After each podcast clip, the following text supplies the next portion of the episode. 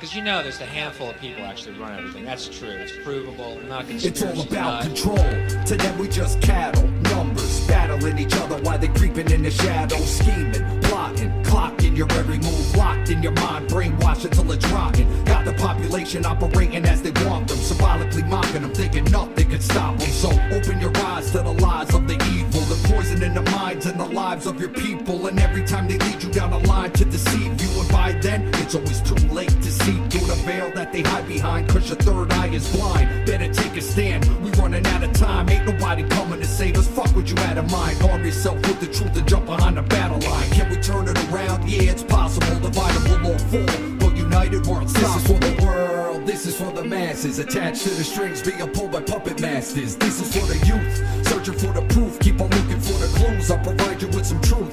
This is for the ones waking up from the spell. Beginning to discover themselves. Yeah, this is for the youth. Searching for the truth. Keep on looking for the clues. I'll provide you with some proof. This is for the world. World.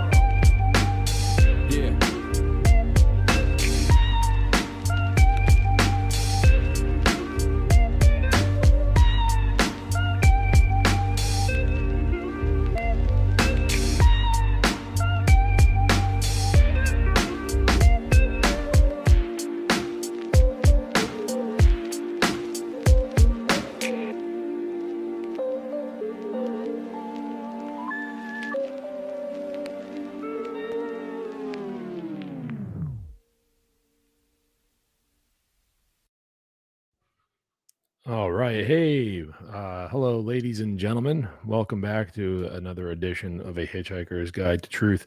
I'm your host, James Cordiner, and it is the first show of the new year. So here we are coming out swinging. Um, tonight, I have a guest. Uh, well, we we met up the other night and recorded for for tonight's broadcast. Um, and his name is Mark Steeves, and Mark is a great guy. He has his own podcast, which we'll learn about in a second. And um, you know, something about this episode that's really got my that's really on my mind is um, is how real serious we need to be taking uh, this this concept, this this fact that uh, we have a system that is allegedly run off the consent of the the people, and it truly is not. And uh, we're going to get into that with this conversation tonight. But uh, and um, other than that, after that conversation, we're gonna just we're gonna chill out and we're gonna listen to some music, and we're going to I'm I'm going to attempt to take some phone calls, and uh, and we're gonna see we're gonna see what's uh, what's up with that tonight for the the debut of our musical uh, our musical journeys that we're going to be taking each Saturday night from here on out after whatever interview or whatever. If I don't have an interview, then I'll just play music and take calls and uh and discuss the music or or whatever, you know, but tonight we're going to we're going to air a, a on live on the air tonight we're going to play Lateralus by Tool uh, on vinyl and part of the this new this new feature of the show is I have and I'll take the camera here. I have to the side of me here my my record player and um, I've integrated into I I am going to be uh, playing live music on, on the air each week for for you lovely folks. So and we're to have fun with that. We'll see where it goes. So um we're going to start this interview now and I'll see you guys on the other side. Okay, so I don't know, should we do an intro here? Do you want me to do it in, uh, live and post? But um Up to you. so welcome ladies and gentlemen. I'm sure that I've had some clever things to say before this actually starts, but here's a recorded session with myself and Mystic Mark from the My Family Thinks I'm Crazy podcast. You can find where you know we're just about anywhere you get your podcasts. Um, before we bring in Mark, I, I kind of just wanted to give a little tip of the hat to him for setting up Alt Media United, which is basically a co-op where he aggregates RSS feeds and provides a hub, a central hub where you can find tons and tons of different podcasts of free thinkers and free speech advocates. So without any further ado, Mark, how's it going, dude? Thank you so much for being here. Thank you for having me on your show previously. And here we are again, bro. So, how are you? Yeah, no, thank you for inviting me. And it was a pleasure having you on my show. I hope people go back and listen to that conversation. But uh, without further ado, we're here to talk about uh, skull and bones. And that's a topic that a lot of people know about. Uh, a lot of people may be familiar with this group, but I've found some things that maybe exist on the boundaries of paranormal, occult, secret societies, uh, the things that may not generally be associated with skull and bones. And I have a weird, peculiar story that got me interested in skull and bones, being that I live in New Haven County, you know, as a fellow New Englander. You know, New England's a pretty small place, and uh, I don't live that far from New Haven, so I've spent a great deal of time there and seen a lot of things. And a lot of those things have stuck with me. And as I got into podcasting, I realized now I have more time than ever to pursue this research. So here I am, uh, hoping to bring up some new uh, facts, some new insights, so that people understand what's really going on at Yale. Because it seems that uh, Skull and Bones is just one faction. It may be the most notable and probably the most influential, but they're just one faction of secret society that has existed at Yale. And I would even argue that Yale itself has done more than any other institution to create the CIA. So, and uh, you know, I'm no expert in the CIA, nor do I want to uh, go down that rabbit hole anytime soon. There are other more qualified experts in that realm than I. But as somebody who's from the area, it's just a sort of local interest, and uh, I've been inspired recently to start looking into my own backyard. You know, instead of going off and exploring some other place, look and see what's close to home and uh, because of that interest and is shared interest with my girlfriend and our friends Roman and Chad, we started a new podcast called Esoteric America, where we discuss this sort of thing with people, uh, depending on where they're from. We have them on the show to talk about their uh, respective location and, and find out all the folklore and the weird stuff that goes on uh, in these sort of unattended uh, spots, you know, where people live, but few travel to, few journey to. And, and I think that's kind of the fun of it uh, is, is exploring the fringes of, of well-known places and uh, literally exploring the fringes and going into places that most people have never heard of. So, yeah, it's it's it's a a passion of mine to explore the strange it seems. Well, yeah, I mean, you got to be able to explore it to figure it out, find uh find some truth in there and and report your findings so we we can all move forward together, you know. You mentioned something just now uh about about Yale and that the the what seems to be that the skull and bones is the most prominent one and it brought to mind the idea that with these secret societies and these brotherhoods these fraternal fraternal orders and uh, however many different titles you want to give these uh, types of groups um, they're set up like an onion and you peel back a layer and there's another one behind it and they seem to all work together in certain ways. Uh, what brings what, uh, the freemasons come to mind where you have to be a, ma- a mason to become a shriner. You have to have had been a shriner to become a jester and so on and so forth. And then you know even freemasonry has its ties uh, in history to the skull and bones and to so many other different offshoots. It's like a tree with many many branches coming off of it. And it seems that the root of it all kind of comes from freemasonry. And even where Freemasonry comes from, as far as like the Knights Templar and even the Rose, the Order of the uh, Cross and Rose, the Rosicrucians, and there's so much vast history in the past there. But uh, what about more of the present day stuff? Um, you know, what what what have you been up to? What what uh what do you what have you found? What can you give us?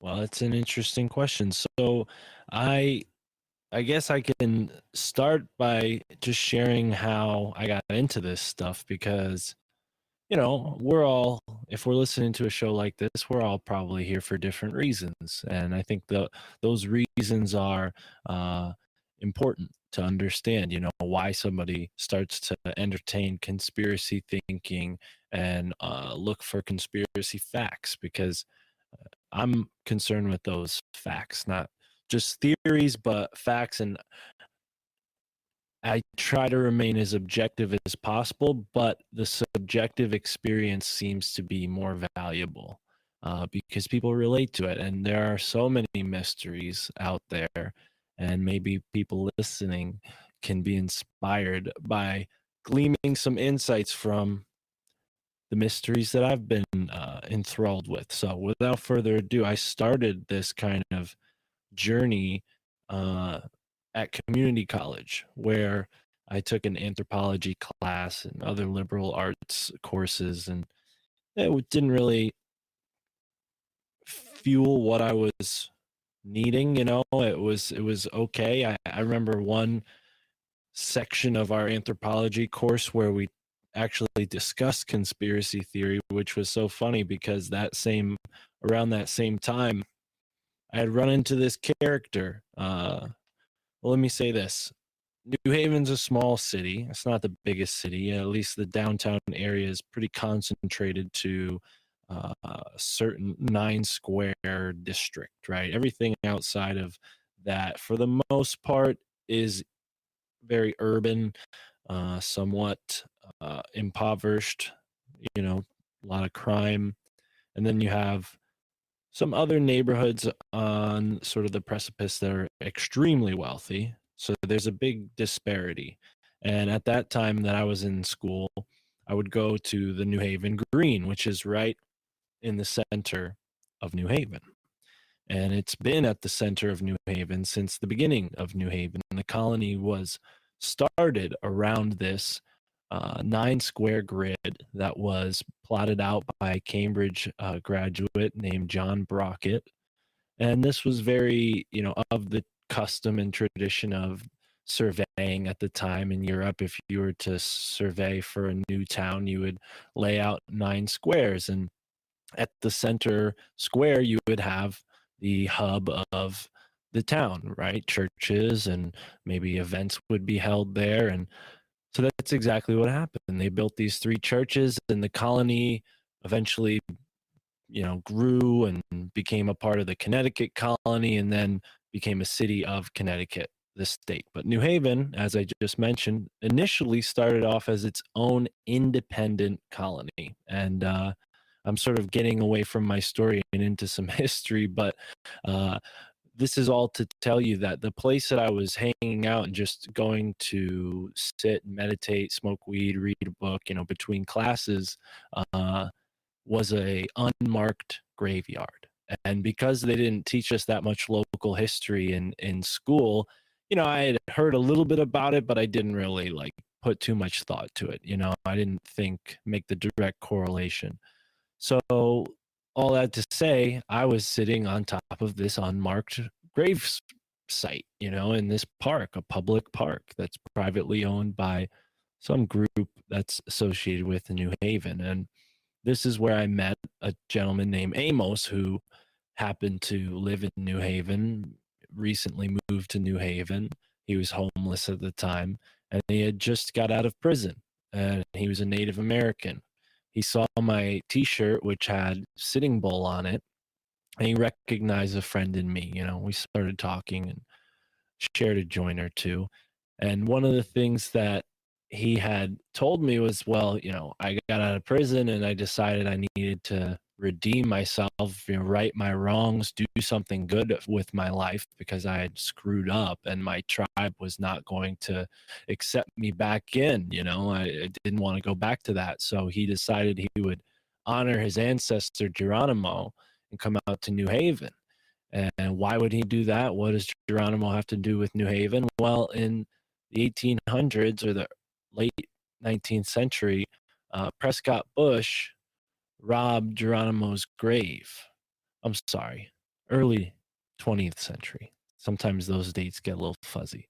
But Prescott Bush, the grandfather of recent George W. Bush, robbed Geronimo's grave at Fort Sill in Oklahoma and brought the skull back to the tomb. And I didn't know that at the time. Amos told me that, and I found that really perplexing and insulting. You know, I had a lot of respect for Native American culture then. I still do. And I did since I was a very young boy because my father happened to have a best friend who is a Native American. He's my sister, my younger sister's godfather, right? So I I known personally Native American person, and it was insulting. Like, oh, geez, they took this guy's skull, and I just learned more and more and more. But Amos, what was so interesting about him was that he didn't, you know, want to kick up some fight and get the skull back.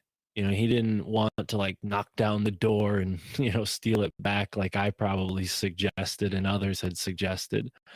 He chose that he would you know he decided that he would stand in front of the tomb every day. And when i say the tomb i mean this clubhouse type building that looks like an egyptian temple uh, in the center of the downtown area on a street called high street.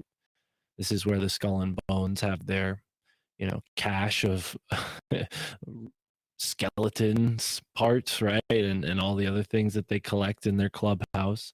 He would stand in front of this building and scream geronimo's name at the top of his lungs and he even brought me there with him once to to witness this. And uh, it was a powerful sight. It was a prayer. It was a warrior's prayer. That's how he described it. And you know, that stuck with me.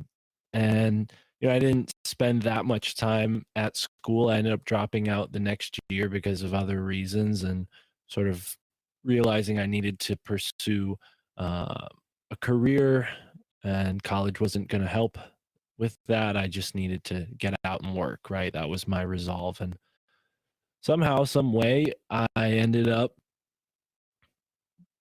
at this unregistered, unaccounted for fraternity that was populated by people at the Southern Connecticut State University, right? Another college in New Haven. And my friends that I'd grown up with in middle school and high school, they were a part of this, not even because they went to the college. They had just met people who invited them to, to become a part of it. Now, you know, all of this was kind of synchronistic because here I am, a college dropout at finding myself back into this college atmosphere and this college fraternity happened to be like you know kind of underground. It wasn't officially recognized by the school. They had gotten kicked out sometime in the past and but they remained an organization uh, and just recruited students to be a part of it and through parties and the typical fraternity hijinks you know nothing like skull and bones at all uh, except one of the sort of legends of the fraternity house was that the black uh, jolly roger flag that we had in our living room was stolen from the skull and bones fraternity house. Now you know i wasn't able to find the brothers who did that. They had long graduated by the time I was around, but that legend kind of uh, really stuck with me. And here I was, synchronistically, another example of okay, Mark, you're in a place where, you know, somebody's telling you about this group. Why? You know? So a friend that I had made at that fraternity eventually hired me to be a delivery driver at this bakery.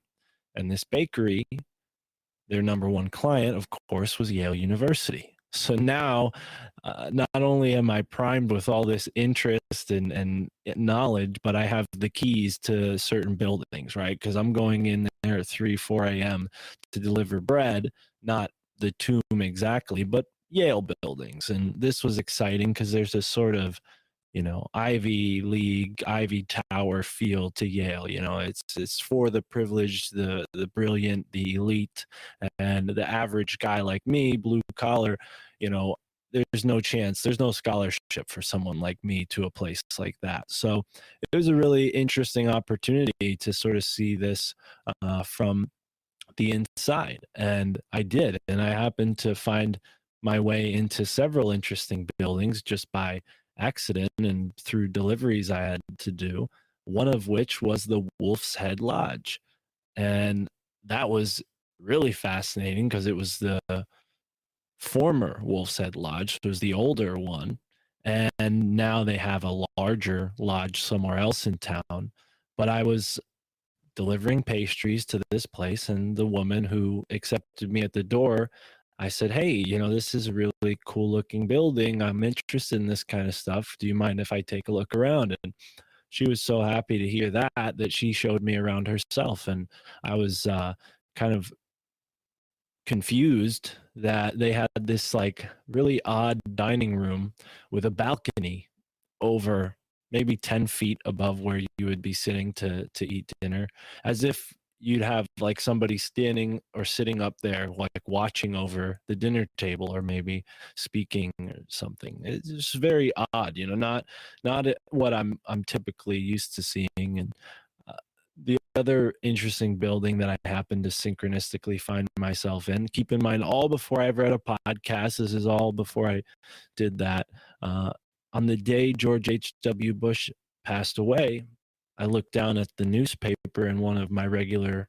deliveries, one of these buildings, and I find out that that building that I'd go, gone in every Tuesday for the past however many months was the former home of George H.W. Bush, the Bush family. So now I'm like, okay, there's something going on here. This is like the third, fourth time you know, where I'm coming into contact with this information in a way that feels, you know, otherworldly, right? And since then, the synchronicities have accelerated and that's a whole nother story. I know we want to get more into the meat and potatoes of, of skull and bones here in New Haven. But uh, yeah, that's all to say that, you know, this isn't something that I pursued uh, on a whim it's something that has sort of by circumstance shown itself to me several times. I've witnessed people walking in and out of the skull and bones tomb by accident just because of the frequency at which I was driving around New Haven as a delivery guy, you know, I was always keeping my eyes open for these kind of things, taking pictures of weird carvings in the buildings, you know, the owl statues that just happen to be, you know, these curious places and all the other weird art installments from the the traditional type to the more modern type I mean, there's a certain language, a visual language of symbolism that you begin to pick up on when you're in this sort of area for long enough. So, yeah, it, it's it's an interesting uh, story, but again, I think maybe uh, for your audience and you, James, you guys might want to get into the the the nitty gritty here. So, uh, Skull and Bones sort of comes into the picture in 1832, but New Haven has a much weirder history than just Skull and Bones. Like I said before, it started off as its own independent colony and they explored or tried to settle as far as south as Philadelphia. They also had some settlements on the Long Island. So, you know, the New Haven colony wasn't limited just to the perimeter of the New Haven uh, city that it is now. Uh, it was the entire county of New Haven. Uh, and like I said, all the way down to Philadelphia, they had settlements. So it was a kind of an odd colony, the wealthiest colony at its founding. And it was founded primarily by Theophilus Eaton and John Davenport. Now, Theophilus Eaton was a East India or Eastland Trading Company governor, right? So you have these trading companies right at the beginning of the founding of this colony, and many people who are more than mildly familiar with Skull and Bones have heard that they are somehow partly responsible for the shipping of opium into this country, right? Or at least historically, they were a big part of that. the East India Trading Company? Well, Theophilus Eaton is a member of the Eastland Trading Company, and Elihu, Elihu Yale, who the school is named after, was a member of the East India Trading Company. So the, the names are similar. I just want to be clear about that. But uh, you have this theme of these trading companies and these these trading companies really were corporations before corporations were corporations right? And we i'm sure you're familiar with the evils of the corptocracy. Well this is sort of the the beginning stages of this. These trading companies evolve into that. And there are more influences beyond that but that's worth noting considering new haven's sort of uh, underground or black market um, reputation that follows it in the incoming years. But um, would you like? Can I share my screen uh, on this program yeah. using? Yeah, yeah, you should be able to do that. Okay, cool. Down at the bottom, there's a set of little bubbles. There should be a share screen option for you there. Mm-hmm.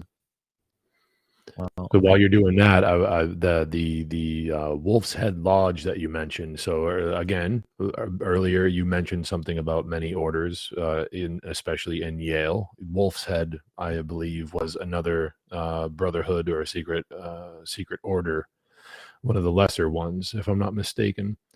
Um, then again, I could be, but I'm pretty sure that there was also like Scroll and Key or whatever. There's there's a few different ones at Yale in particular. Right. The Skull and Bones is this the most well known, most popular because of the um, notoriety of its members having been kind of and also like, its, its, influence. Yeah, I mean they've yeah. had they've had tremendous influence. So I think notoriety kind of has worked against them in a way. Uh, they would have liked them to not be so notable, but uh, but yeah, right you're you're you're definitely onto it there. Because in all in all when it comes to these ivy league schools a very very important part that people need to remember is where the idea of an ivy league school even comes from and that that um that type of school originates in england at oxford and the and all of these ivy league schools are contributing to the anglo-saxon i'm sorry anglo-american establishment set forth by people like uh, Cecil Rhodes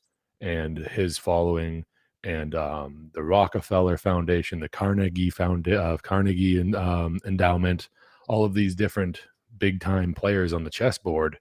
Uh, they're all participating in establishing this Anglo American establishment. There's a whole book by Carroll Quigley about it, and I suggest that people read that. But um, so we have that pulled up. Your your Tragedy and Hope, Carroll Quigley, and oh, Carroll Quigley was a was a professor at Georgetown. He was the professor at Georgetown and the mentor, uh, one of the mentors of Bill Clinton, who was a Rhodes Scholar. So, and then when we look back at it, and we look back in modern history ever since the 80s and even before that, but we're going to take it right down to the Reagan administration. Uh, Reagan's vice president was George H.W. Bush. He was a member of the Skull and Bones. He then came to be president. After that, it was Bill Clinton, Rhodes Scholar. After that, it was George W. Bush, Skull and Bones member. After that, it was Barack Obama, who has ties to the CIA and is also a distant relative of the Bush family. Right. And the CIA was started by the Bush family, uh, in part by the Bush family. So we see this pattern. And after Obama, of course, is Trump, who promised to drain the swamp. But who did he appoint to um, the Secretary of the Treasury? It was a Skull and Bones member. Maybe I'm getting the wrong secretary, but he was in his cabinet, in his inner circle of his closest uh, uh, members of his administration, there were Skull and Bone members in that circle. Right. And then after that, who do we have now? Joe Biden, direct ties to all of this stuff. So Right. Um, uh, throughout my entire life, since the 1980s, it has been this leapfrogging of these different orders, and they all surround this Anglo American establishment, which is constructed, literally constructed, to have one goal to reabsorb America into the the British Empire. And so that's an that's a very important point that I that I think I'm making to really encapsulate why this is so important. So we could we could theorize about what their little rituals are like and all this stuff, but at the end of the day, what these Ivy League schools are doing is they are kind of training the training the people that are coming out of those schools to uh, go out there and whether it's known to them or not, they are doing things that are weakening our our resolve as an American uh, country, you know, as an independent nation, if you will. And, I'm uh, glad you said that because I feel like what we're about to get into will elaborate on what your your statement is there, and I I do uh, agree with with that point of the um, secret societies that have this bent towards the Anglo establishment.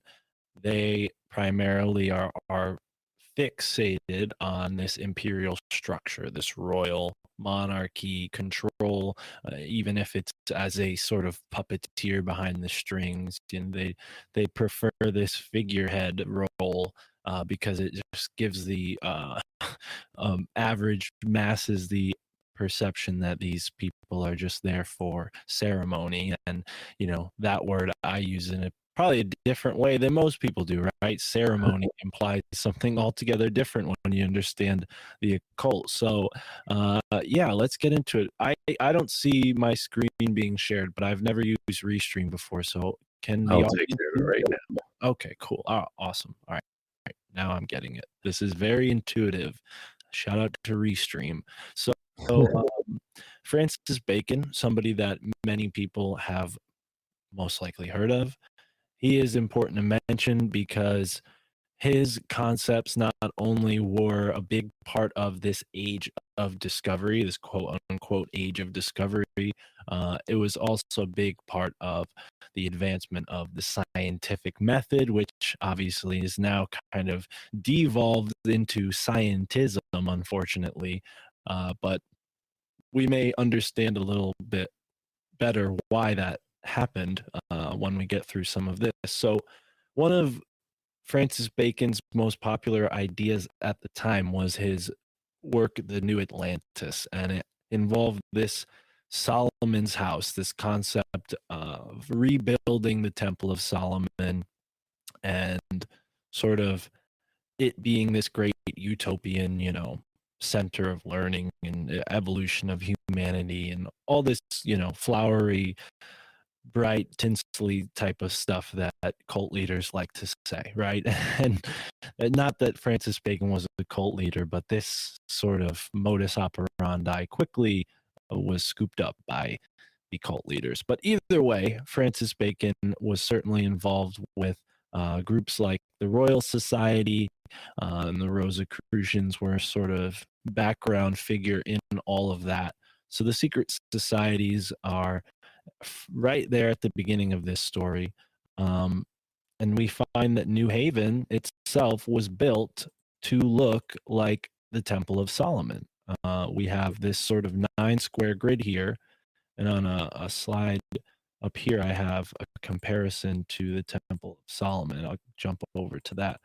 One really- quick note about Francis Bacon, if I may interject, um, is that uh, that rumor has it that the true identity of one William Shakespeare was indeed Francis Bacon. Right. Also, when when um, the king wanted a rewritten version of the Bible, he slated Francis Bacon, and that was the King James version of the Christian Bible, and that is where we get the King James version of the Bible. So, right. um, and hopefully that gives you enough time to find what you were looking for. Oh yeah, no, there there it is. Uh, if you look here, you'll see I did sort of a comparison. Uh, we have the eastern face of the sort of nine square grid in the same position that the eastern face of the Temple of Solomon would be, uh, where the doorway is. And of course, all of the churches built in this green had their entrances oriented in that direction.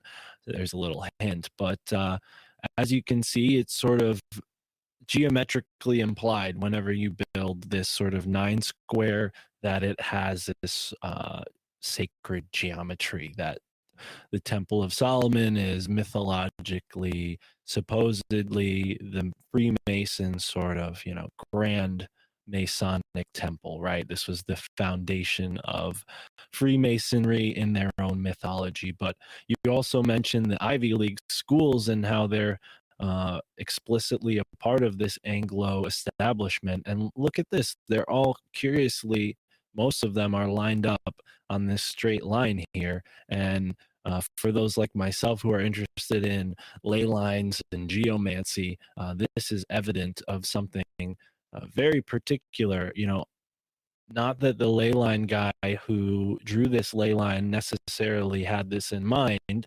but Peter Champoux, who I've interviewed several times, he wrote about these ley lines in his book, and on one of his maps, he had a line called the City Ley Line that goes from New Orleans all the way to Boston, and it crosses through major cities like Atlanta, Baltimore, Wilmington, Philadelphia, uh, some I think Trenton in New Jersey and New York City, New Haven, Connecticut, where we're talking about today, and uh, Boston as well. So, very significant that this line can be drawn through those cities. Some people might say, oh, well, that's just coincidence. Well, this line also happens to go directly through the pyramid at Teotihuacan, and it also happens to go directly through Stonehenge. So uh, neither of those were built uh, by the same people who built these cities. So you have to ask yourself, you know, were the city builders here doing that on purpose to align with the newly discovered structures in Mexico and the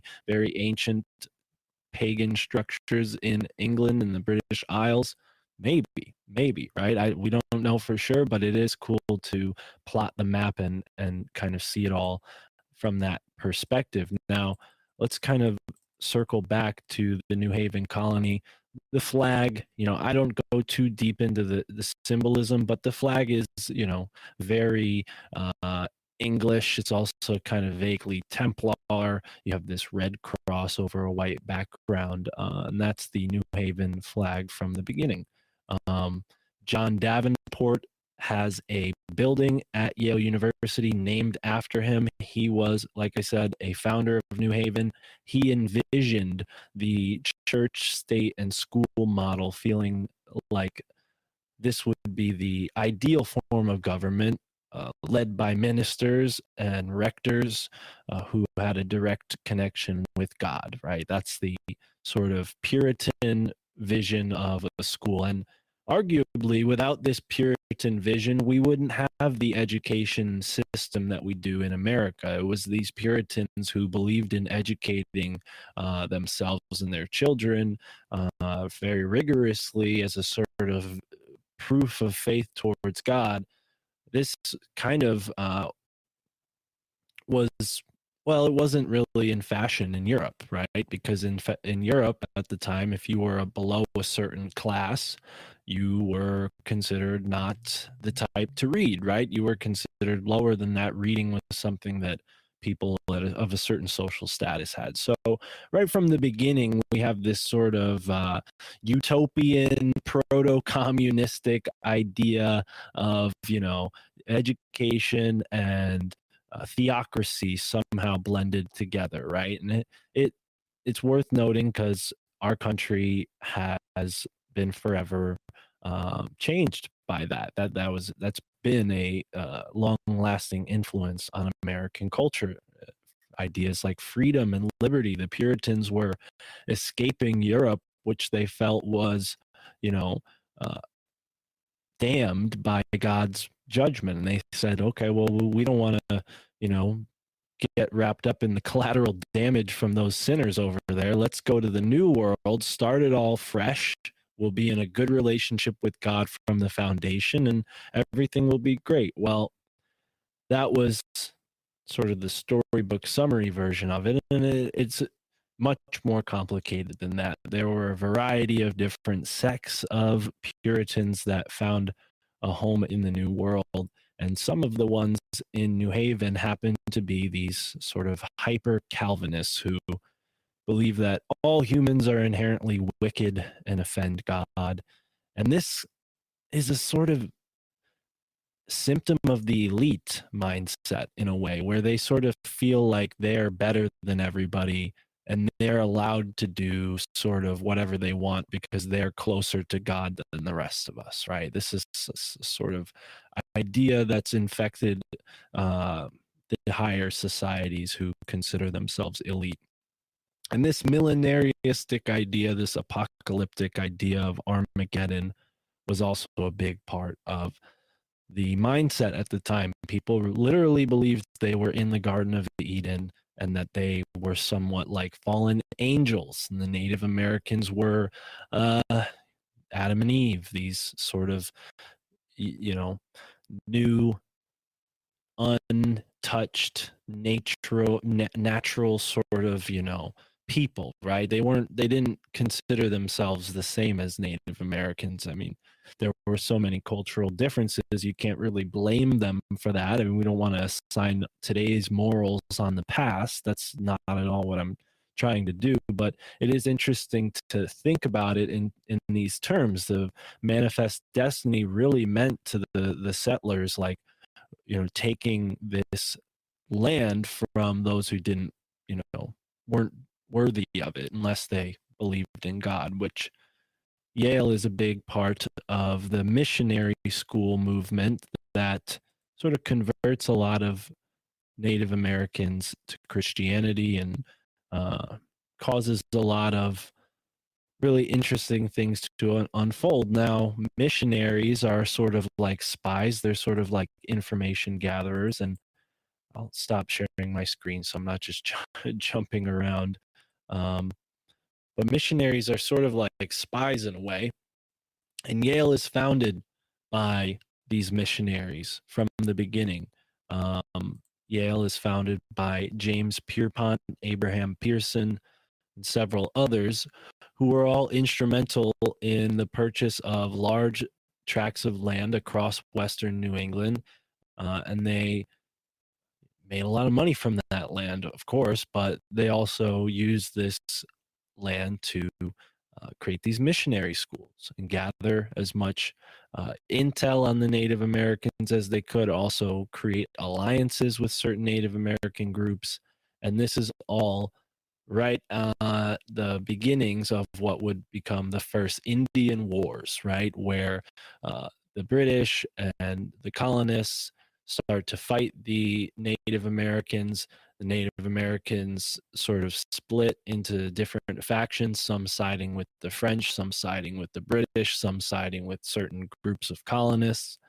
And this fighting continues until, I mean, the 1900s, right? I mean, the Native Americans technically were never defeated. They still exist, they still live.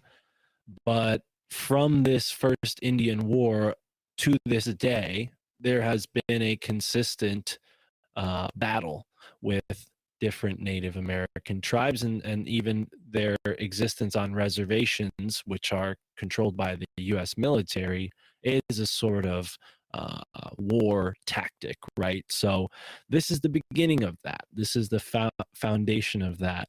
And Yale is a big part of this uh, Christianization of the New World. They are the first people to educate missionaries, like I said, and then send these missionaries to places as far away as like Hawaii, right? The first uh, missionary to Hawaii was a, a Native American uh, Pequot from uh, Connecticut. So you know they sent themselves very far and wide and i've recently learned that hawaii was pretty much overtaken by these blue bloods uh, wasp anglo uh, anglo establishment you know and it, it's it's again we don't want to assign morals onto history today's morals into the past but there's definitely a uh, quick conquest or at least in the minds of the the people who settled here. The Native Americans never stood a chance to to the average military man, uh, and that was really a psychological blow more than it was a physical one. Because, like I said, the Native Americans still exist. Their number in the millions. They were not killed altogether. I mean, there are definitely tribes that have become you know, gone forever, unfortunately, lost to history, but there are still Native Americans alive to this day. So uh, I think Yale is is sort of a part of this in a way, and, this idea that missionary, a missionary is somewhat like a spy. I think it goes hand in glove with what's to come with Yale. So um, we're talking about now the 1700s, right? Because Yale is founded at right around the turn of the 1700s, and the school is officially built and settled in New Haven by 1717. Now, by this time, Freemasonry has also become an official thing, with the Grand Lodges being founded that same year, 1717.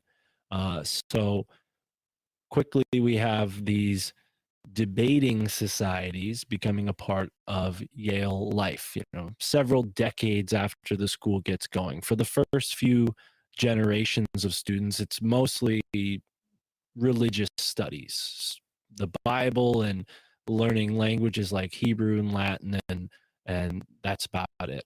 But then you start to see this liberal arts, which is very Freemasonic, this liberal arts course uh, becoming a part of Yale as well. So they start teaching things like geometry uh, and all the other liberal arts, right? So we also have these debating societies becoming a part of the school at that time of the Linonian Society, the Crotonian Society, uh, the Brothers in Unity. There's even uh, another debating society that consisted of mostly students from the South called Collopia.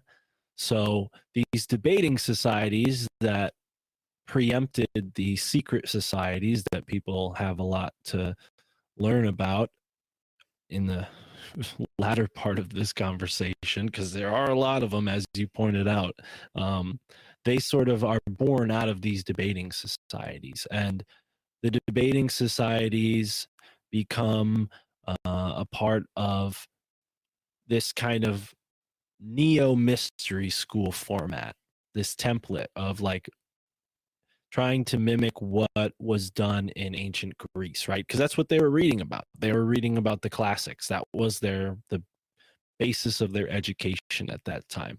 So we then see a different group forming. This is Phi Beta Kappa, and they form at the College of William and Mary.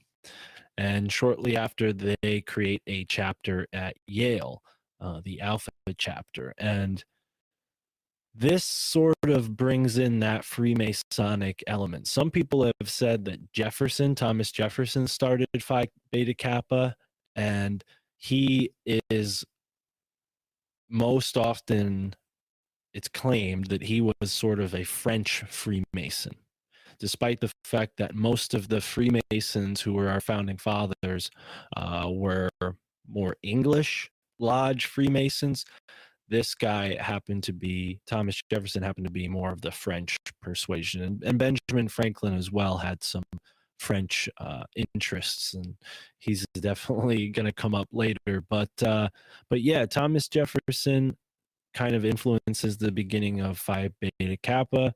Phi Beta Kappa then spreads to Yale and Harvard and the other schools that were open at the time.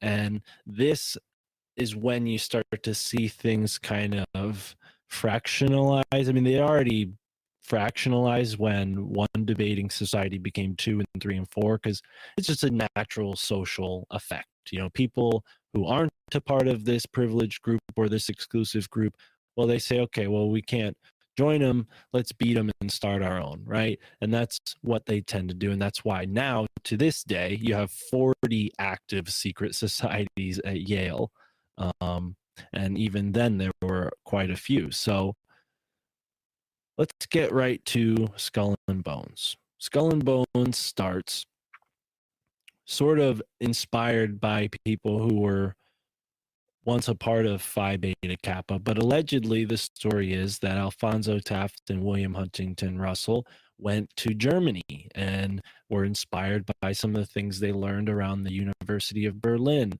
with the Hegelian professor sort of triumphantly leading that school at that time and all of the people that followed him sort of parroted his philosophy this philosophy that the state should be the ultimate power, that the state would be uh, in control, and that would be a ideal form of government. Now, this becomes sort of like the fascist modus operandi, that Hegelianist uh, mindset. It's also sort of a big part of what Skull and Bones brings to the United States. They start creating these, um, well, military schools, just like the Prussian military schools that were very popular in Germany at that time. So, Skull and Bones officially founded in 1832. And this is right hot on the heels of the William Morgan affair, which was a crisis in America at the time. Uh, Freemasons had spread thoroughly since the time prior to the revolution up to this point. You know, the Freemason lodges were everywhere. People were all a part of them. It was uh, the thing to do and the thing to be a part of. That's why many people have grandfathers who were Freemasons or great grandfathers. So, this man, William Morgan, he's killed by some Freemasons, and the word gets around, and everybody freaks out, and nobody wants to be a Mason anymore. Oh, that's detestable secrecy. What kind of crap is that? We're not going to be a part of that. So there's this whole anti Freemason thing that goes on for several years, and uh, Yale has its own sort of faction of anti Masons, and a lot of the debating societies and, and sort of proto fraternities said, that's enough with the secrecy. We're going to be more like public charitable organizations. We're going to help the people. We're going to get involved in the community. We're going to open up our doors and we're going to be, you know, public facing institutions to promote education and develop our students, right? So this is when you see a lot of those groups shift away from secrecy, but then you see groups like Skull and Bones appear embracing that secrecy, right? Because the the need for secrecy is political and the control of the government was vital, especially after the revolution.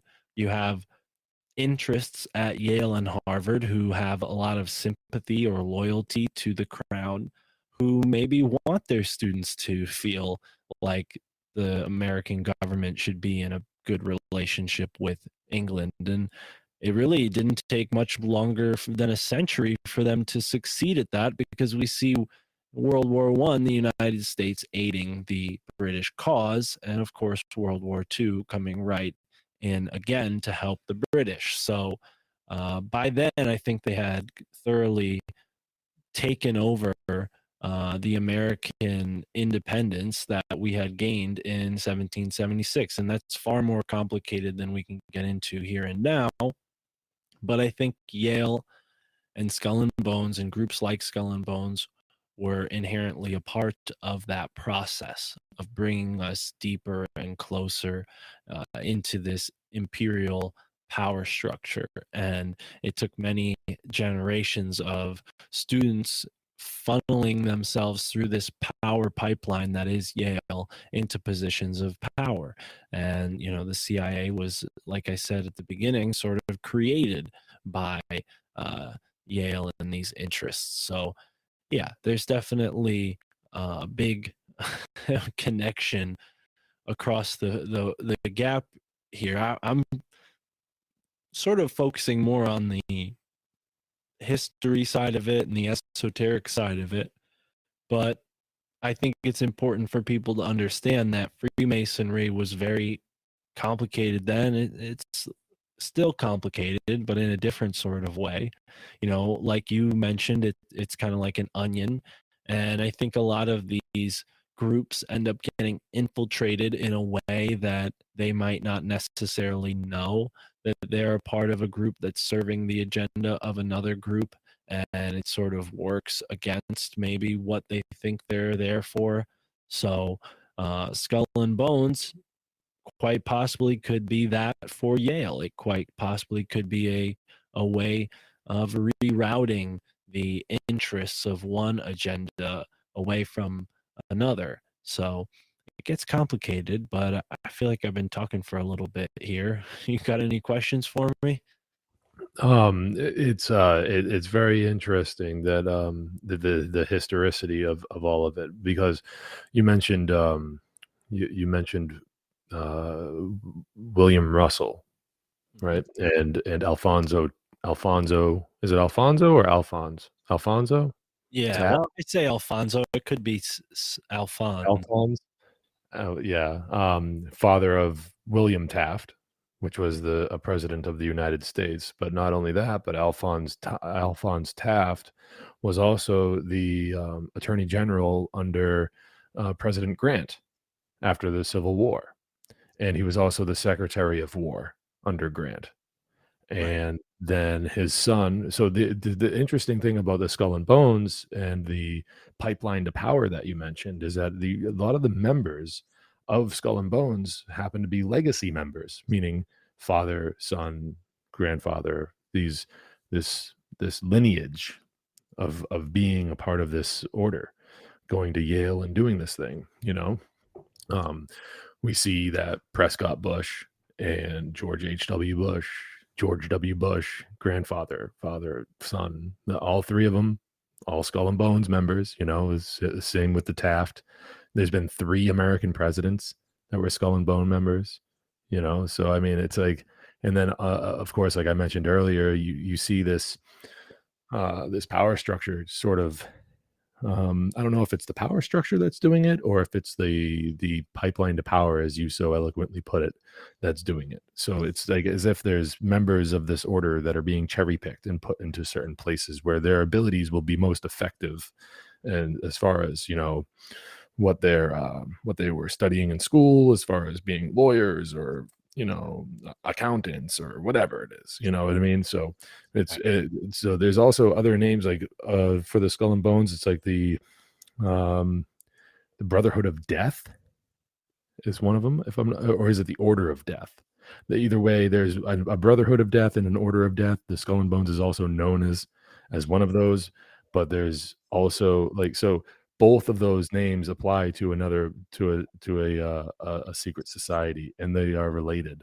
So that whether or not it's the brotherhood or the order of death um So, as far as I've learned, it's within the group, respectfully, formally, sort of called the order. That's that's how they that's how they title maybe their meetings, and that's what they would say if they were giving like an announcement at a, at a meeting, like, okay, welcome to today's the order, you know, whatever, right? So they, Mhm. they don't call themselves Skull and Bones. That was the initial name, and it's definitely the order of skull and bones that's a part of their name but they like to formalize it as the order and it's also uh, the brotherhood of death the order of death those are absolutely names that, that have come up uh, in their own writing in their own documents that author anthony c. Sutton uh, dug up. And you mentioned Carroll Quigley. She or i'm sorry you mentioned uh, Iserbyt charlotte Iserbyt who recently passed away. Uh, she rip yeah, she she was given a great deal of information from her grandfather, who happened to be a, in the Order of Skull and Bones, and was it a father or grandfather I think it might have been both of them actually. Now that you say that, yeah, I Could have think it, it was either her uncle and her grandfather, or her father and her grandfather. But either way, she had two male relatives who were bonesmen, and you know, being in the education field, she quickly realized there was something going on with education. She'd spent a great deal of time uh, as a member of the Peace Corps. So she had been to communist countries with terrible communist regimes where people were brutalized and treated terribly by the government. So she was very concerned when she started seeing that same communist rhetoric being inserted into the education system here in America. And, you know, one thing led to another, and she realized that the order of skull and bones was somehow inherently a part of that degradation of our education. And Anthony Sutton has also found uh, other evidences for this, uh, all of which is included in his book, uh, Secret Establishment, and um, which I have behind my shoulder over here somewhere. America's secret establishment. Sorry. And um, yeah, it's it's really fascinating the way this information has made its way out, and yet there's still a level of secrecy that's preserved. I will say, you know, when we're looking into skull and bones, it seems that there the damage that they've done is confined to the past. Now, that's not to say that what they've done isn't still affecting the present and the future. It's very important to understand that they've been a part of 9 11, the Bolshevik Revolution, and everything in between. I mean, even possibly the Civil War had they had a hand in. So we can't discount their influence, but I would say since the 70s, the whole entire college system has been sort of turned inside out by the students and this sort of activism that's going on. And there may be a political agenda that's inspiring that cultural Marxism, right? Or campus Marxism, as I heard it recently termed. And I think that's a really brilliant way to put it. And that's exactly what happened in the 70s to a lot of these secret societies. And now Skull and Bones admits both women and uh, people of any background. Or initially, it was regard, uh, you know, limited to white males and as you said mostly males from those specific families not even you know uh, any white male right? So it wasn't a sort of uh, racist thing from the perspective of a white person. It was more of like a anglo you know tribal sort of impulse. Like these families had an allegiance towards one another whether through royalty or through whatever they they had done in their lives that had forged this bond between them maybe secret society even uh, so there, there's this elitism that you can't just pin on uh, mere race, right? But it seems that now, as a modern observer of Yale and these Ivy League schools, they seem to have a lot of international students these days, right? You have a lot of students that come from other countries who happen to be, uh, you know, wealthy, whose families may be in politics in other countries. And I find this fascinating considering the CIA espionage aspect to all this, because if these secret societies are now opening their doors to women and anybody uh, of any background, well, that gives them a great deal of uh, capacity to influence the global politics of other regions, right? Because you have these students who come to these Ivy League schools, they become a part of this secret oath that this oath, you know, they hold higher than like Bush held his secret oath towards Skull and Bones higher than his presidential oath right? He he would not tell anybody about what he did at Skull and Bones. What do you what what could you call that other than you know uh ins you know I don't know the proper term, but he's holding his secret oath higher than his presidential oath, which is clearly is not constitutional. And you can only imagine what's mm-hmm. going on with these other countries and uh, the Ivy League's ability to be influential in that way. Not that you know every professor and president of one of these colleges is completely complicit in all of this scheming, but this is this sort of uh, playground of the CIA to recruit the best and brightest who then get pipelined into positions of influence and power politically or otherwise. And uh and yeah it's it's concerning certainly.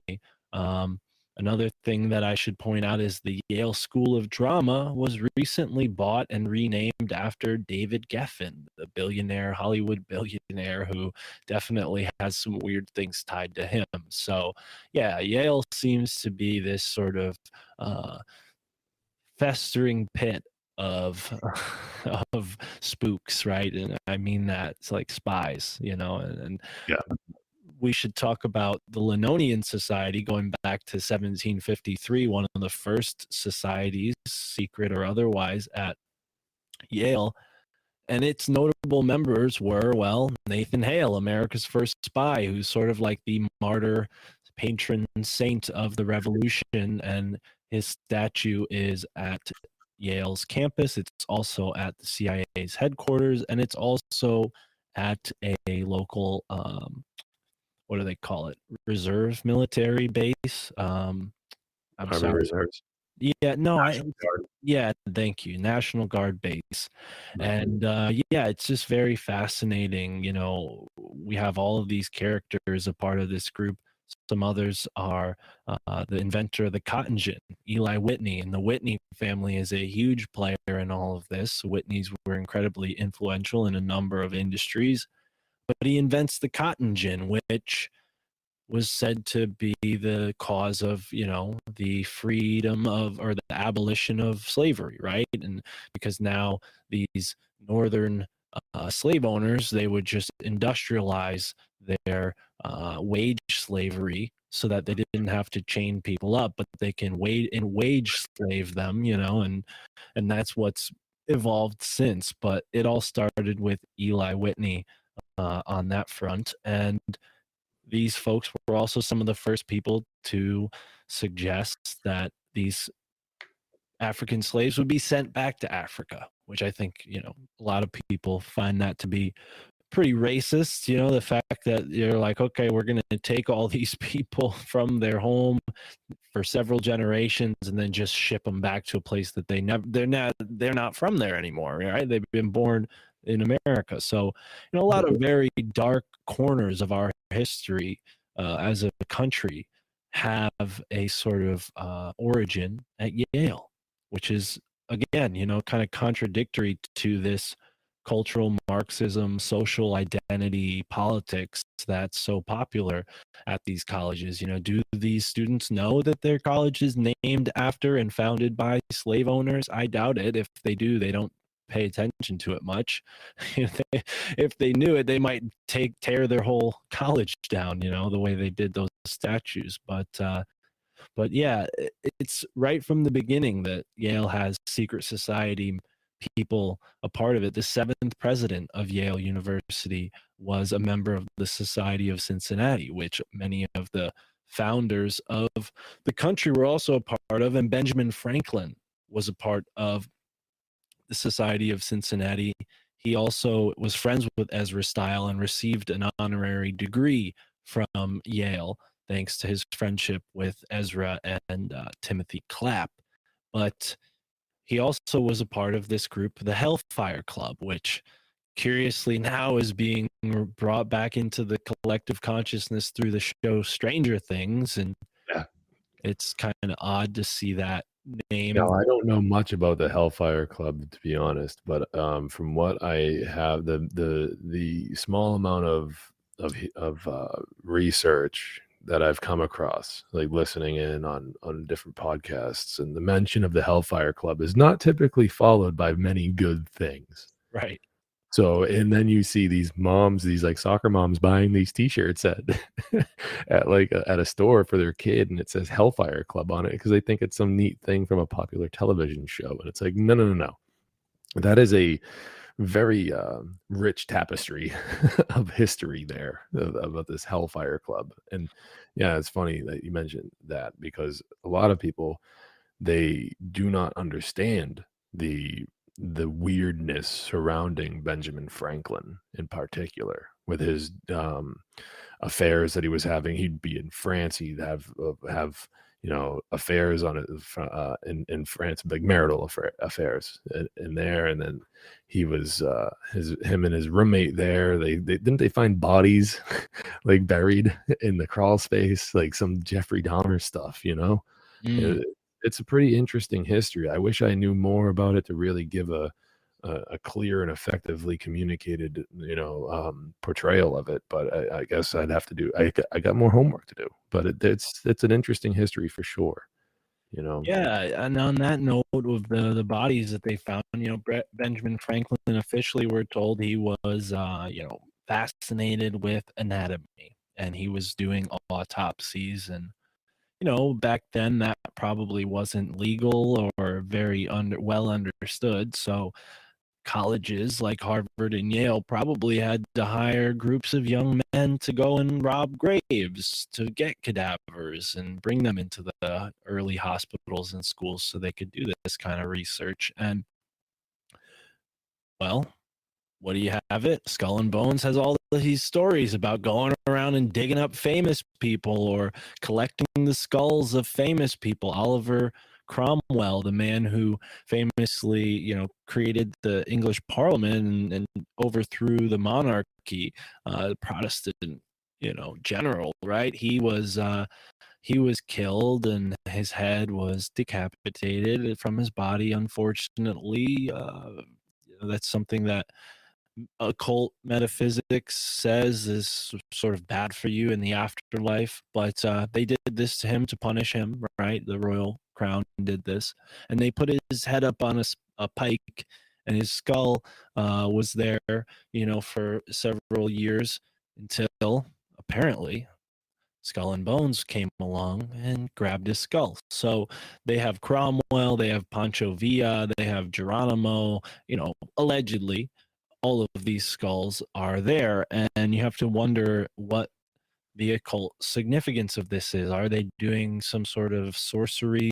Are they maybe uh, drinking fluids from these skulls or praying to them, uh, you know, receiving visions from them. That's the whole lore with the Templars and St. John the Baptist, right? They had St. John the Baptist's head and they would use it to, uh, well, see the future and, and receive prophecy. But Benjamin Franklin and the Hellfire Club is is kind of interesting. You know, a lot of these secret societies have political agendas.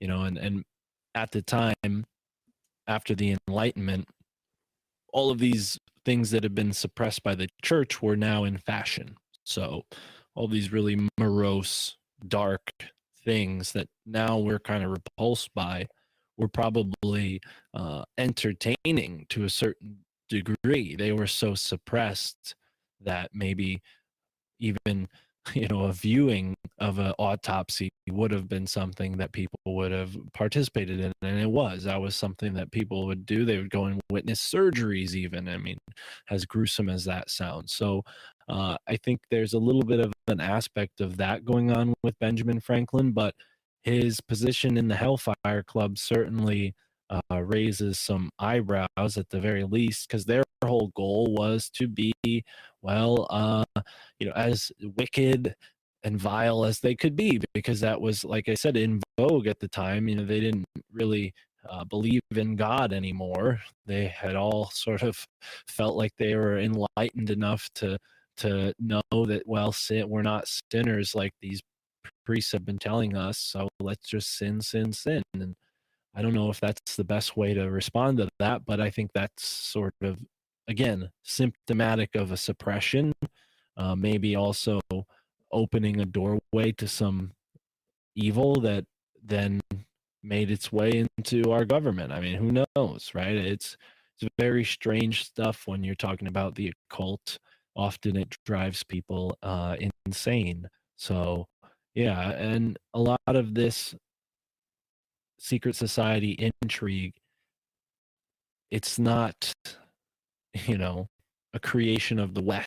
Secret societies are part of every single culture from indigenous tribes that have never been contacted by the rest of the world to you know the most advanced cultures or what we we think of as the most advanced cultures today have secret societies. So it's it's just a, something that people need to uh, reconcile with and you know if you're not like me maybe it doesn't matter much but i'm just someone who doesn't like secrets. I'm very curious. So you put the word yeah. secret in front of anything and i'm going to go and look and see what i can find. Yeah it's very important in uh, in the process of truth discovery to shed light on these on these secrets. I mean how else are we going to really understand the truth of what is actually going on around us when this and i like how you put that that, that this pipeline to power is is out there and it has no it has no inherent inherent right to exist and many believe that it's that it's this exposure this this uh, road to exposure um, that John F. Kennedy was treading down that led to his uh, his demise. Uh, the famous speech that he gave shortly before his assassination, and um, some of the ways that he would push back on the deep state, which has existed uh, since the um, well for I would say since the beginning of these uh, intelligence agencies the deep state has existed. I mean, we have the OSS that was during World War One, and then the OSS basically turns into the CIA, and all of this is done with the help of MI5, MI6 out of England, and it's this partnership that you see, and we adopt some of their um, some of their intelligence agency uh, methods, and thanks to people like Ian Fleming and um, and Prescott Bush and these people working together, uh, we see how the CIA, FBI, these alphabet agencies exist today, and they don't exist for our benefit. They they have they have uh, very, um, I would say, very dark origins, and not dark as in maybe uh, but dark as in like we don't see what's going on you know uh, and, and, i guess that's the whole purpose right or else what's what's the point? But i mean um yeah i mean they they really do uh, have a very big hand in many of the ways that the pieces on the chessboard have been pushed around um, and they've infiltrated every every corner of our government uh, which doesn't really have a, right to exist anyways um, but you know that it does it does exist nonetheless and they have infiltrated it nonetheless and it's it needs to be any any type of exposure that we can kind of um that we can kind of help you know gain some exposure on this is is worth the time and trouble to figure this information out and to get it out there to uh, as many people as possible because it, it is something disturbing that in our lifetimes. And this has been this has been uh, kind of touched upon many many times before but we'll do it here too is that you know in our lifetimes you see two members of the skull and bones uh, kind of fighting over a presidency. You have john kerry and george w. Bush. What are the odds that a brotherhood at one college there's at the time of that presidential race there's something like i don't know 200 you know, uh, I'm sorry, like 2 billion, how many people on the face of the planet were there? You know what I'm saying? So, uh, and how many people in the country, nonetheless, 200 million maybe? And then out of that, you have a secret society at one college that has 15 new members each year. And two of those members from the same graduating class end up and uh, end up, you know, running against each other for president. You know, so it's like this setup. It's a setup. Well, not that. Bill Clinton went to Yale Law School, so you have a, a Yale president succeeding a Yale president too. Yeah, he, yeah, and he also went to Georgetown too. You know, so I mean, that's where he met Carroll Quigley. So mm-hmm. I mean, we have, and Carroll Quigley is like one of the more famous whistleblowers. Charlotte Iserbyt is a is a whistleblower. She was actually working with the working for the Reagan administration. She was in the uh, the National Education um, Association or whatever it's called. The uh, I, I, forget what the name of it back then was, but yeah, she noticed this pattern going on and communism uh, infiltrating our country into the education system. And she was like, "What is what is going on here?" And she uh, blew the whistle on it. And she was like, "This needs to stop." And she got fired. and she knew she was getting fired, so she like emptied out all of her stuff. She like took all of her stuff with her, you know. And her father, and it, I think it was her father, got a book and in the book. It had like all the mem i think it was like all the members of the skull and bones was in the book. And she's like this is and um he wasn't doing he wasn't like in good health. So he like had her read the book to him or something something along those lines. But anyways that's how she kind of was like what what is going on with this? Mm. and uh, but uh, you know i did a little bit of i did a little bit of a background check on on charlotte Iserbyt earlier today which is why it's so fre- like kind of fresh in my mind. But um, yeah, she's an interesting, very interesting character. She wrote a book called The Deliberate Dumbing Down of America. and uh, I would suggest for people that are interested in the education system to go and look into that book and because it's a very and I've done some work on uh on the education system you know and and uh my my my background on that is more like the long the way back history of it not so much the modern times but anyways um yeah it's very interesting the way that they they infiltrate all these corners in our society and they're kind of i don't know they're they're they are uh um what, what's the word influencing uh, a lot of what's going on in culture today you know? Right. Yeah it's you know it's it's definitely their their influence has waned and it's transferred over into larger other groups i think you know it's definitely there's still a recruiting ground uh for sure but i don't think that skull and bones holds the same position that it once did. Uh, i think that maybe other groups now have more uh impact on maybe like what we're seeing now is the current faction in control uh but who knows? I could be wrong. I, have I've only focused on the the past uh it's only been recently that i've kind of looked into the the more recent history of skull and bones and and yale and i will be covering that moving forward hopefully. Uh, i i want to interview some former students. I've already interviewed one University found out some interesting things. So yeah, there's a lot more to learn and and I don't expect to expose anything. All of the information that I found is publicly available. I'm just bringing attention to it. You know, I'm not uh, an investigative journalist of any kind. You know, I'm not like going into archives or these breaking into buildings or anything crazy like that. You know, I just happened to have some pretty weird experiences in New Haven that led me to to look into some of this stuff. And if I can inspire people to look into their own backyard and look at what creepy crawly groups are near them maybe they'll they'll they'll find some worthwhile connections as i have. What are the um let's talk about the east india trading company if you have any information about that and the, the possible ties to uh to, to the skull and bones with that because um there are a lot of connections between uh, from from things that I've gathered, there's a lot of connections between members of the Skull and Bones or, or people that have um, that people that have been in these Ivy League schools recently in in history and um, the drug running that's going on today. And in history, we see that the East India, the British East India Trading Company, was largely responsible for the opium trade back then when that existed.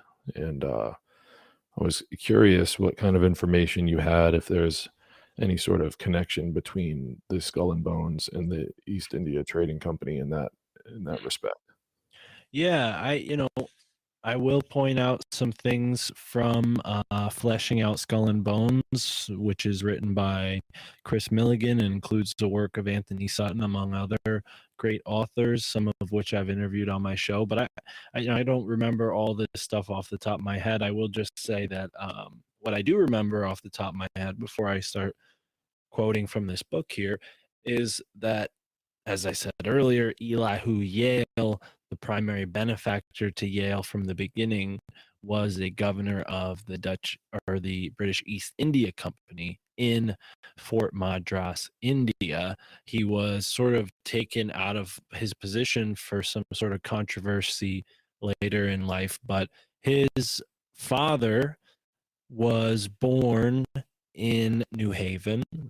Eli was born in Boston, and his father's um, father, or well, Eli's grandfather, was married to Theosophus, uh, or was the the grand uh, the son, kind of like the stepson of Theophilus Eaton.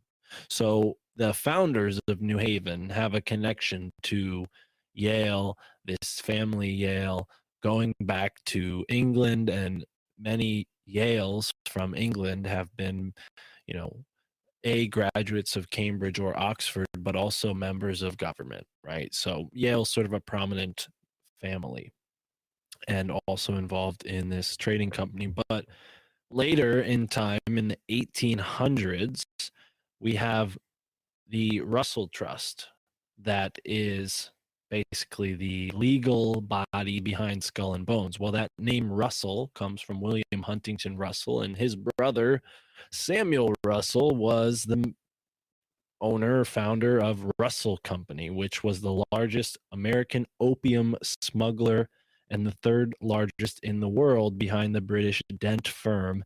Uh, and the largest smugglers of all were the Scottish Mertons, Jardine, and Matheson. So, uh, for many years, Russell and Company and Jardine and Matheson worked together and were known as the combination.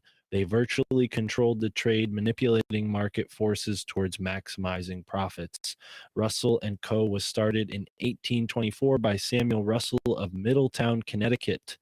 This is a place that's only a half an hour drive from New Haven, and there are some very interesting family connections between the families of New Haven and Middletown. Also, a lot of very interesting architecture in Middletown, uh, very similar to what's going on in New Haven. So, the Russell family was steeped in Yale College history, f- all the way going back to one of the founders, Reverend Noadiah Russell, uh, and of course, William Huntington Russell, Samuel Russell's cousin, uh, who founded the Order of Skull and Bones. So, right from the beginning of the Order of Skull and Bones, you have this drug trafficking connection, the largest smuggler of opium in American history. And these are the guys that basically got involved with the Opium War uh, and kind of ever since have been meddling in China's business. I mean, look at George H.W. Bush. He was the ambassador to China for some time, as well as the head of the CIA. So, uh, this is definitely something that they have kept up with. And uh, I think even Barry Seal was related to the Bushes. So uh, a lot of interesting stuff. Again, I'm only quoting that from Chris's amazing book, Fleshing Out Skull and Bones, and he's covered so much in here that it's hard to uh, to to talk to find stuff that isn't covered in this already. But you know i have mysteriously and uh, that's where i try to focus the most is try to build off of what's already been said and not just repeat uh, what's already been written about right? And that's right. that's a big part of it for me is you know although uh, these books have been written they haven't covered the whole entire story. You just can't in in two books. So uh, and other authors have written about skull and bones and you know, just as a local, I'm I'm kind of interested in it. You know, the drug war has affected New Haven. Uh, it's affected my life. I mean, I'm a pot smoker, so I'm not like totally. Uh, I'm I'm kind of in the gray area, so to speak. Now it's legal in Connecticut to smoke weed, but when I started smoking, it was not legal. And yeah. and yeah, it definitely showed me a side of the world at a young age that was kind of scary, kind of bleak, kind of uh, tugging at a part of me that feels like I was put here to help, right? And I, I think mm. that's a big part of being in the podcast community that we're in is that we have this instinct that's just a part of who we are to help and one of our ways that we can help people is by talking about these things i mean just the fact that these shows exist have led me to do what i'm doing you know being a huge fan of podcasts and being a listener and then a host you know like my family thinking i'm crazy uh it, it's it's kind of you know lonely at some points but now i don't feel that at all. I, I mean i have this huge community of people that uh, i know are with me on this whereas when i was just you know an average person not hosting a podcast i'm still an average person um it just felt more isolating you know and and now i can share these kind of stuff these ideas with people who receive them well and and i think that is going to lead to a shift in awareness and create generations ahead of us who don't fall into these same traps that the generations before us have. So uh, that's sort of I don't know maybe altruistic of me, but again I I just want to help. So if I don't accomplish that lofty goal, that's fine as long as I help some people along the way. You know. Yeah, I mean, the it, it is the the path to freedom. You know, we a path to a, a, an equal um, an equal standing as far as as far as you know society goes. That we we are all we are all uh, equal. You know, as it says in many documents in the past. But I mean, you just you you you feel it in your spirit you know and like that's the whole point of of like even though it's like you're not blowing the lid off of anything really i mean even if it's just an aggregation of information that you've assembled and and you want to put it out in your own voice it's like okay now the choir is a little louder and now the now the message reaches a little further and there's more i liken it to a, a rock being thrown into a pond. And you throw the rock into the pond and what does it do? It splashes it goes up it comes down and the ripples the ripples reach. Well we're throwing many rocks into that pond. That pond is life and the rocks are truth and the ripples are the are the the reach of the message. And that's what we're doing here with our shows you know? And i um it's interesting back to what you said about about barry seal so barry seal was the drug runner and uh, he would be he, they um they it was Barry and the boys, right? And that was like kind of like their little their little club name or something like that. Uh, no, that was a, a book actually. Barry and the boys, I think, was a book. Anyways, Barry Seal was uh, flying planes out of Central America or Southern South America into Mena, Arkansas during the 80s and who was the governor of Arkansas at the time? Bill Clinton. Right. And who was the president? George H.W. Bush, Ronald Reagan during that era in the 80s. Right. So, and then, um, but, uh, yeah, so it's like a very, very rich tapestry, you know, so uh, there's a lot to get into and, and maybe, um, maybe sometime soon we can we can kind of join forces again and, and go over it some more once i know i got a lot of homework to do on this on this uh, subject you know and it just keeps uh, it just keeps building and building and building. It's almost an it almost feels like like uh like an impossible task to get all of it you know eh, all of it uh, in one brain you know what i mean so it's a lot so, to learn, yeah, especially when you factor in the other Ivy League schools. You know, like Yale is just one of many of these Ivy universities, and you know, Harvard has its own secret societies. The William and Mary College that initially had the first secret society, Phi Beta Kappa, uh, at least the first college secret society. Um, so yeah, I mean, and the other weird thing is how many of these schools were founded by people who graduated from Yale and were part of Skull and Bones. For instance, John Hopkins University, the University of California, and many others. So, you know, their influence has shaped the education system and uh, it's also shaped culture because a lot of the founding you know the settling of the west had not even been done by by the time you know skull and bones came into the picture. So at that time a lot of those families who made it rich in different industries from war you know they went out to the west and became like the big shots you know the landowners uh, you know founders of new cities and such. So yeah eh, for those who are listening and are not on the east coast like james and i it may sound like oh like well what uh, what does this have to do with me? Uh, but i would argue maybe you should look into your town and your state's founding and see where they came from right? Because yeah. that's that's a big part of it. And uh and to see how the influence spread because i could i could like james said i can only fit so much in my mind and i want to keep it to uh, what i can manage and, and things that i can drive to in my car which seems to be the funnest part is just to to go out and explore and and like open yourself up to the possibility of discovery because that's where that's where we're meant to be as human beings and it doesn't necessarily have to be secret societies that you're looking into you could have discovery in any realm of human creativity and and that's really what uh what we should be doing as human beings. That's what's going to propel the the world to a better place is is when people are are following that instinct of of what's best for them and concurrently what's best for the world That's right. If we can, if we can do that in a uh, non-violent, uh, voluntary, consensual, in, in- involuntary, consensual relationships with the principle of non-violence, you know, we we're going to live in a much freer, much op- more open, and uh, much more moral, uh, morally driven uh, society.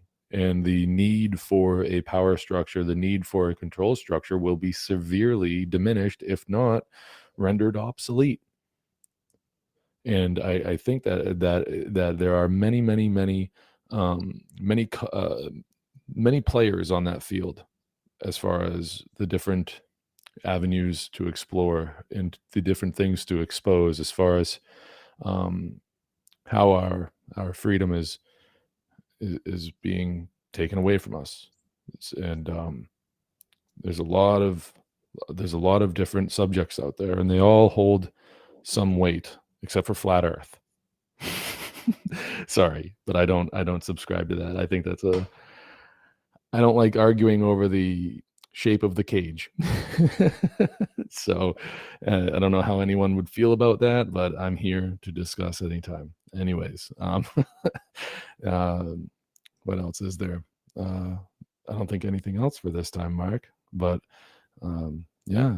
So why don't why don't you tell people how to get in touch with you first of all before you go i i, I really really really want to do my part and pay it forward and just tell people give a little detail on how to get in touch with you to get on alt media united hmm.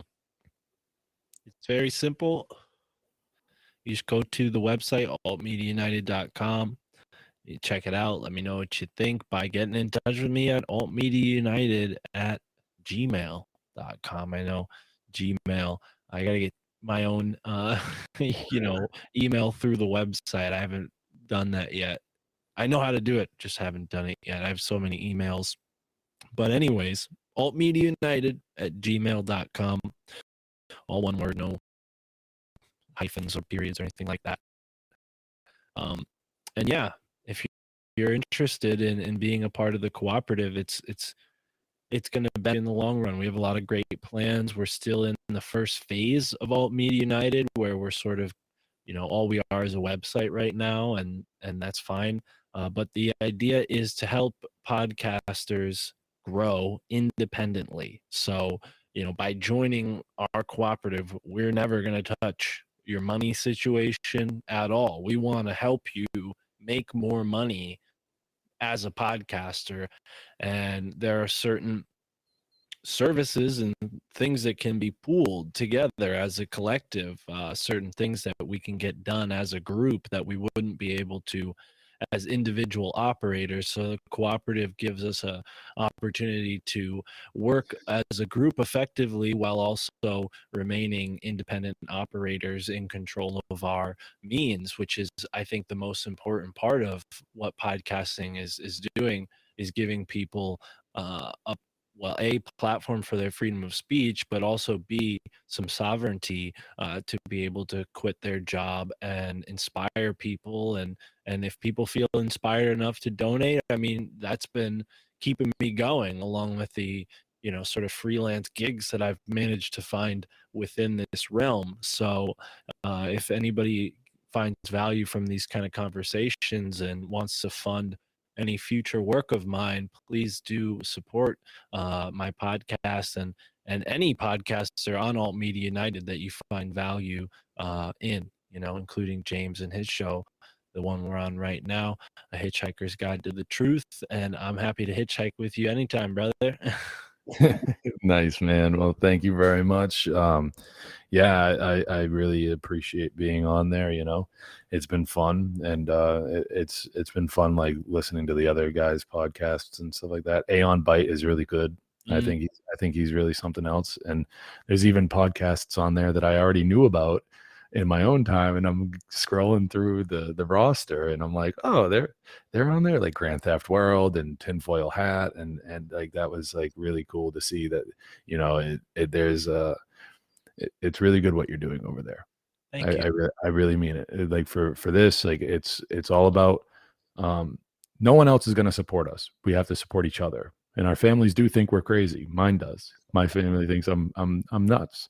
And uh so we kind of create our own little fami- family dynamic in the community to and disagreements happen but it's it's about the the overall thing about we want freedom you know and there's there's people out there making a concentrated effort to take that freedom away from us and we don't we don't we don't abide by that at all. So um anything else? Uh tell us about your show before we go Yeah, my family thinks I'm crazy. It's the name of the podcast. You can listen to it anywhere. You find it on Alt Media United. You can also go to myfamilythinksimcrazy.com and uh, uh, that's where all the the links are. I have another show. I think I mentioned it in this interview, Esoteric America, and that is on my YouTube channel as well as Rokfin, and it has its own um, RSS feed as well. So if you want to listen to that audio only, you can uh, listen to that on whatever podcast app you listen to. My family thinks I'm crazy, or a Hitchhiker's Guide to the Truth. So yeah, thanks, brother. I appreciate you having me on, James, and uh, I look forward to our next conversation. The more I research this stuff, the more I add to my, you know, uh, list of, of things we could talk about. So there's, there's going to be no shortage of uh, information to get into as this research progresses. Yeah, uh, you know, not to open up another can of worms here, but there's also the Skull and Bones out in Utah. Mm, yeah, I recently got a message about that. Yeah, somebody said, "Oh, you should check this out and do a show about this." Yeah, Very and they have connections to uh, the Mormons, Right. and then we got good old Mitt Romney, who was running for president against Barack Obama. Right. So we have again this uh, uh, this just it, it's just so deeply embedded in, into this system. But we got to go. That's a conversation for another time, and um, you know so. Uh, uh, so yeah, thank you very much, Mark, for being here. And you know what, everybody, um, I'm pretty sure I'll see you on the other side right after this is done. So I'll see you in a minute.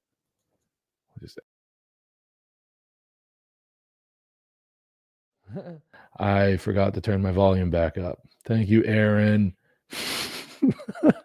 okay, so what I was just going over was uh, what I said was give it up for Mark Steeves uh, at My Family Thinks I'm Crazy. That's a great podcast. He has many great guests on that show, and I recommend going over there and checking out his show. You can get it anywhere. You get a podcast. Uh, when you're done with that, go to altmediaunited.com check out all the content creators there and then go over to onegreatworknetwork.com and check out all the great content creators there as well so we're all endeavoring to keep this uh the you know this free speech alive. We're, we're really trying to to make a difference uh, on those sites with our content. And uh, it's not just armchair warrior stuff. A lot of the people that are doing these things they're they're very active in their communities and they're actually doing the things that they say that they that they're about.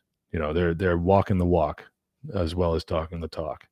So uh other than that i want to um i'll go over this again. So i'm going to try to take calls and i'm going to try to do that through telegram. So i recommend going over to freeyourmindne.com you can go to the live the page where the live show is is broadcasted here and you can click on this join telegram to call in come on over there or if you don't want to click it there you can go to the I, i've added it to the bio uh the the biography and call uh, the biography and contact information page as well. So you go over there to telegram and it'll open up in a new page. Join group. It'll automatically bring you over it'll automatically bring you over to the group and um and you'll be able to call into the show there if this works out properly.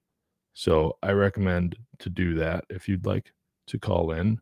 I have a video, I have a video chat open and it should uh it should patch right through to the live stream. And but I mean, other than that, what we're gonna do tonight, as promised, I am going to share some music with with everybody just to kind of like have fun, some more fun this evening. And uh it'll be it'll be something that um that I plan on doing often on this show going forward. So, but the, here's the thing. Uh, I think this will be a fun thing to do, but I think it's going to be something like a like this stream will self destruct when we're done. So when you go back to to if you're if you're looking to watch a replay, whatever interview I do will be featured on a replay, but the music the the music will be just for the live shows, and um, I think that might be it. Might be it. We'll we'll see what happens in the future. But so tonight we, like I said at the beginning of the show, we have uh, Lateralus by Tool on vinyl. That'll be my little my little you know gimmick, if you if you want to call it a gimmick, is all the music that I'm going to be playing uh, on the show from here on out. It will be coming from my own music collection, and it will all be on vinyl. So it'll be it'll be a nice little nice little touch, and you can call in and um, call in and talk about the music, or you can call in and talk about the the interview or whatever's on your mind. Uh, so yeah, let's let's begin. Okay, so we got we got Lateralus. Move over here.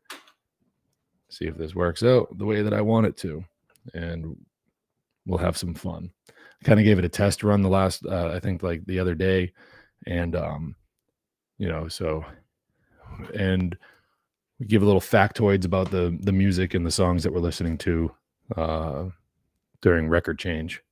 Because with vinyl, of course, you got to like switch things up.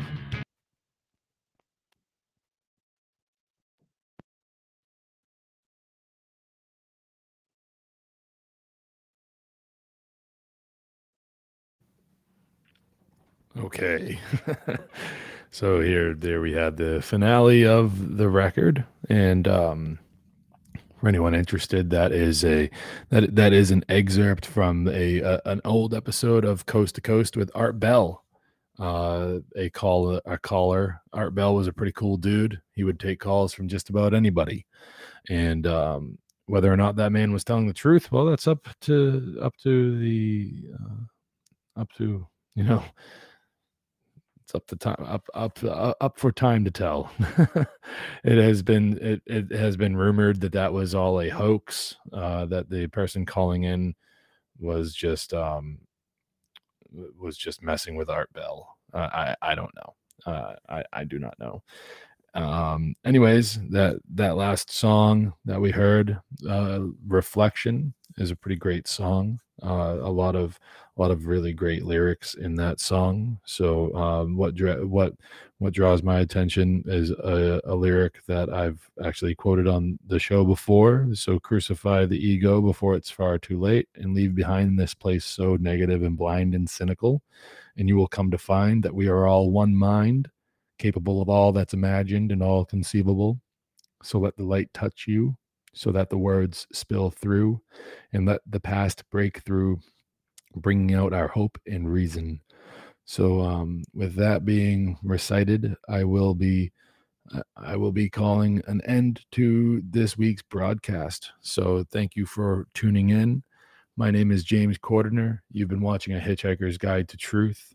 Uh, like and subscribe, share this show with your friends, all that great stuff. And I will see you guys next week. And it will be uh what do we have going on next week? What's on the schedule? Let's see. I don't even know my own schedule. it's late. Give me a break. So the schedule for this coming week will be the first. Uh, we'll be doing a roundtable discussion with the with some of my classmates that were in the uh, How to Become the True Media class uh, of 2022, and I hope everyone tunes in for that. It'll be a fun time. So until then, I will I, I wish you all, uh, you know, a, a good week. And um, as always, you know, carry yourself and do carry yourself the right way. Do do the right thing just because it's the right thing to do. I love you all. Good night.